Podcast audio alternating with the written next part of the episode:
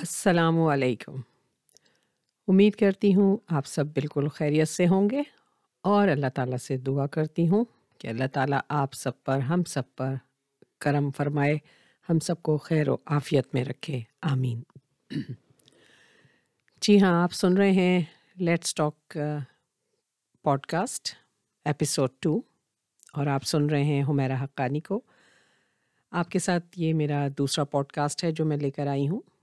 اور اس سے جو ہماری پہلا ایپیسوڈ تھا، وہ ہم نے وومن ڈے کے حوالے سے کیا تھا اور جس کا سلسلہ ابھی ہم جاری رکھنا چاہتے ہیں۔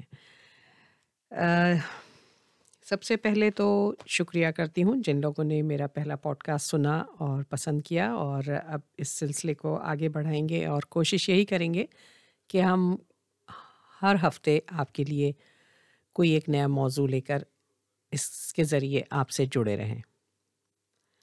جیسے کہ آپ جانتے ہیں کہ آٹھ مارچ دو ہزار اکیس کو پوری دنیا میں عورتوں کا عالمی دن منایا گیا، جہاں اس کے اوپر بہت سارے اعتراضات ہوتے ہیں۔ وہاں اس دفعہ بہت زیادہ اس کے بات کو اجاگر کیا گیا کہ عورتوں کے حق کے لیے آواز اٹھانا کوئی جرم نہیں ہے اور اٹھانی چاہیے۔ میں آج آپ کے ساتھ کچھ دو اس قسم کی کہانیاں شیئر کرنے جا رہی ہوں، جس میں ایک کہانی میں عورتوں کو بہت ایڈمائر کیا گیا ہے اور دوسری کہانی میں اسی عورت، ایسی ہی ایک عورت کے اوپر ظلم کی کہانی ہے۔ پہلی کہانی جو ہے، یہ ہمارے ایک عزیز ہیں، انہوں نے لکھی اور مجھے بہت اچھی لگی اور انہوں نے اپنے فیس بک پہ شیئر کی۔ اتھر متین ان کا نام ہے اور ماشاء اللہ میڈیا سے ان کا تعلق ہے تو یقیناً لکھنے میں بھی ان کا انداز بہت خوبصورت میں نے دیکھا اور آپ لوگوں کو بھی یقیناً پسند آئے گا۔ یہ ان کی زبانی انہوں نے اپنی والدہ، بہن اور اہلیہ کو جس طرح سراہا ہے وہ بہت اچھا لگا اور میں نے سوچا کہ اپنے اس پوڈ کاسٹ میں ان کی یہ خوبصورت تحریر کو میں شامل رکھوں۔ اتھر متین لکھتے ہیں اور میں انہیں کی والدہ کے حوالے سے اپنے لکھتے ہیں کہ غالباً امی کی عمر تیس یا بتیس سال رہی ہوگی جب ہمارے ابو ساتھ چھوڑ گئے۔ امی اس سے پہلے بھی گھر کی کفالت میں بڑا حصہ ڈالتی تھیں۔ ان کے جانے کے بعد بھی ہم سب بہن بھائیوں کی اچھی پرورش کی اور خوب سا، محنت کی۔ ساری اولاد کو باندھ کر رکھا۔ عدت سے لے کر شدید بیماری تک سلائی کا کام سنبھالے رکھا۔ چھوٹے کام سے چھوٹے کارخانے تک گھر کو بنا کے رکھا۔ گھر بار، آسائش، گھومنا پھرنا، اسکول فیس، سب خود ادا کی۔ بڑے بہن بھائیوں کی ایسی تربیت کی کہ والد کی کمی محسوس نہیں ہونے دی۔ اور یہ سلسلہ امی کا آج تک جاری ہے۔ پھر بڑی بہن ہمیشہ بڑا بن کر انہوں نے دکھایا۔ دوست تو رہیں، مگر ہر مشکل میں، اونچ میں، نیچ میں خوب ساتھ نبھایا۔ نوی جماعت سے ہی ٹیوشن پڑھانے شروع کر دیے اور ہمارے کھانے، پینے اور اوپری جیب خرچ کو بڑے خندہ دلی سے نبھایا۔ ہمیشہ دل کھول کر ہمارے سامنے رکھ دیا۔ ان کی شادی کو بیس سال بیت گئے ہیں، مگر محبت، خلوص کا یہ سفر آج بھی جاری ہے۔ پھر دو ہزار سات میں یونیورسٹی میں ایک خاتون کے سے ملاقات ہوئی۔ ان کے اندر بھی یہی جذبہ دیکھا جو اپنے گھر میں دیکھا تھا۔ اپنے گھر بار کا خیال رکھنا، کفالت میں بڑھ چڑھ کر حصہ ڈالنا، چھوٹوں کی ضرورتوں کو پورا کرنا۔ اور پھر عقد نبھانے کا فیصلہ آیا اور اللہ نے ہمارا ساتھ جوڑ دیا۔ الحمد للہ بارہ سال ہو چکے ہیں۔ آج بھی گھر میں ہر چھوٹی بڑی مشکل حل کرنے کے لیے ساری جمع پونجی نچھاور کرنے کو تیار رہتی ہیں۔ پیسے کی کمی کی کبھی شکایت نہیں کرتی۔ البتہ جب ضرورت آگے بڑھ کر ساتھ البتہ جب ضرورت بڑھی آگے پڑی ہمیشہ ساتھ دیا۔ اپنی جاب کے باوجود گھریلو ذمہ داریوں میں کوئی کمی نہ آنے دی۔ غرض بچوں کو اسکول کے لیے اٹھانے سے لے کے رات کو ان کے سونے تک۔ محترمہ، ہمیشہ آگے آگے رہیں۔ ہمیشہ صف اول تھیں، ہمیشہ رہیں گی۔ تو یہ ہوتی ہیں عورتیں، یہ ہے ہمارا معاشرہ۔ سلام ہے ان تمام عورتوں پر۔ اللہ ان تمام خواتین کو ہمت اور بلندیوں سے نوازے۔ آمین سما آمین۔ یہ خوبصورت تحریر ہمارے اتھر متین نے اپنی والدہ اپنی پیاری بہن اور اپنی اہلیہ کے لیے لکھی۔ اب یہ خوبصورت تحریر کے بعد جہاں ہمیں ایسے مرد نظر آتے ہیں اپنے کلچر میں، اپنی سوسائٹی میں، جو اپنے گھر کی خواتین کی خدمات کو سراہتے ہیں، ان کو خراج عقیدت پیش کرتے ہیں۔ وہاں کچھ ایسے واقعات بھی ہوتے ہیں، ایسی تکلیف دہ صورتیں بھی ہم دیکھتے ہیں جو ہمیں ہلا کے رکھ دیتی ہیں۔ اب جو میں تحریر آپ کے ساتھ شیئر کرنے جا رہی ہوں، یہ ڈاکٹر طاہرہ کاظمی کی تحریر ہے اور ان کی تحریر ہے جس کو میں نے پڑھا اور مجھے اچھی لگی اور میں نے سوچا آپ کے ساتھ شیئر کی جائے۔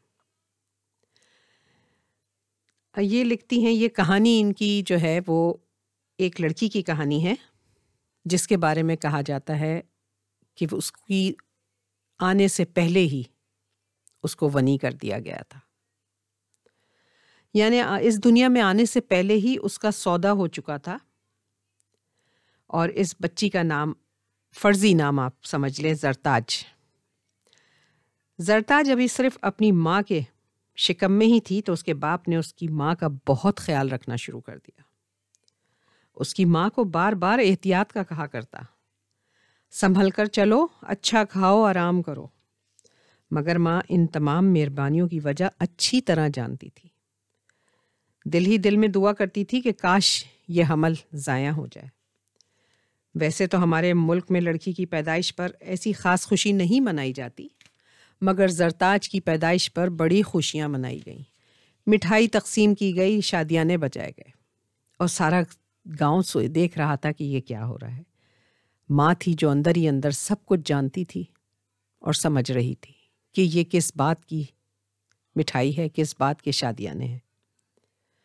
پھر زرتاج نے بڑا ہونا شروع کیا۔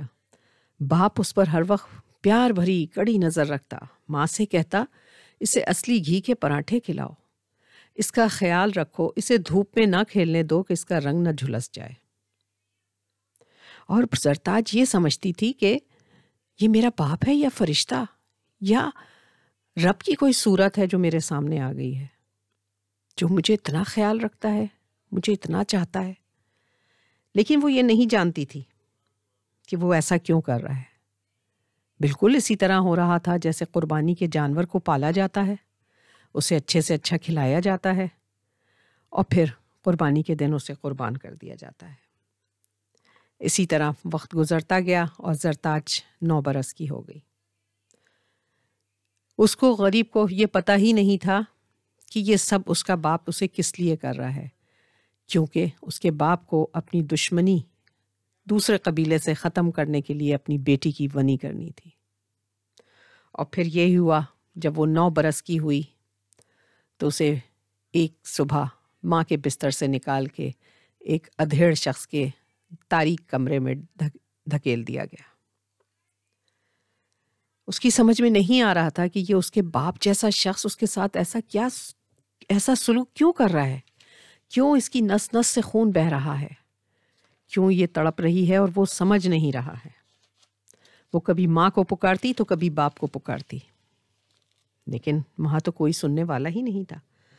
باپ تو دور اپنے گاؤں میں خوشیاں منا رہا تھا کہ آج اس کی برسوں کی دشمنی ختم ہو گئی۔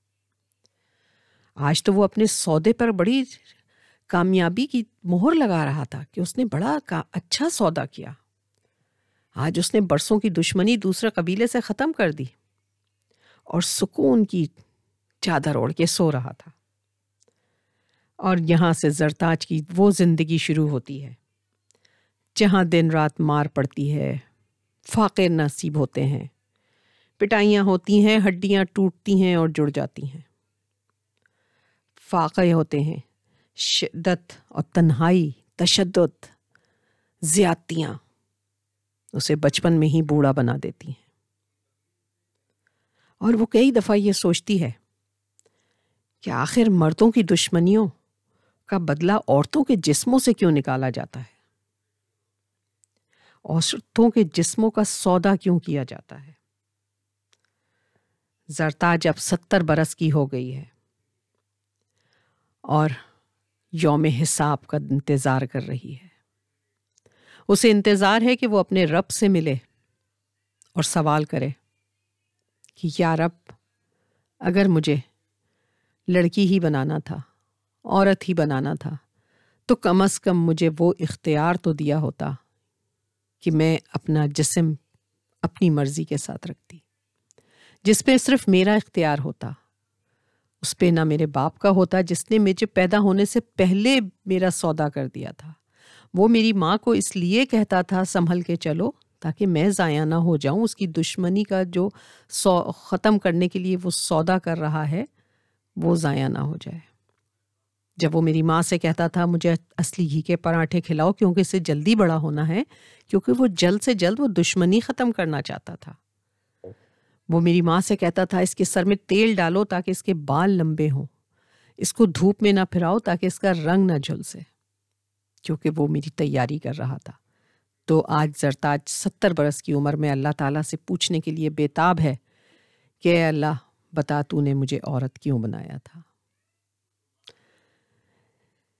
یہ تحریر ہے ڈاکٹر کاظمی کی، جو میں نے آپ کے ساتھ شیئر کی، لیکن بڑے دل کو لگنے والی۔ یہاں کہیں میں نے اپنے الفاظ بھی اس میں ڈالے ہیں۔ یقیناً آپ لوگ میرے ساتھ اس بات سے متفق ضرور ہوں گے کہ ہمارے یہاں ایسا ہوتا ہے۔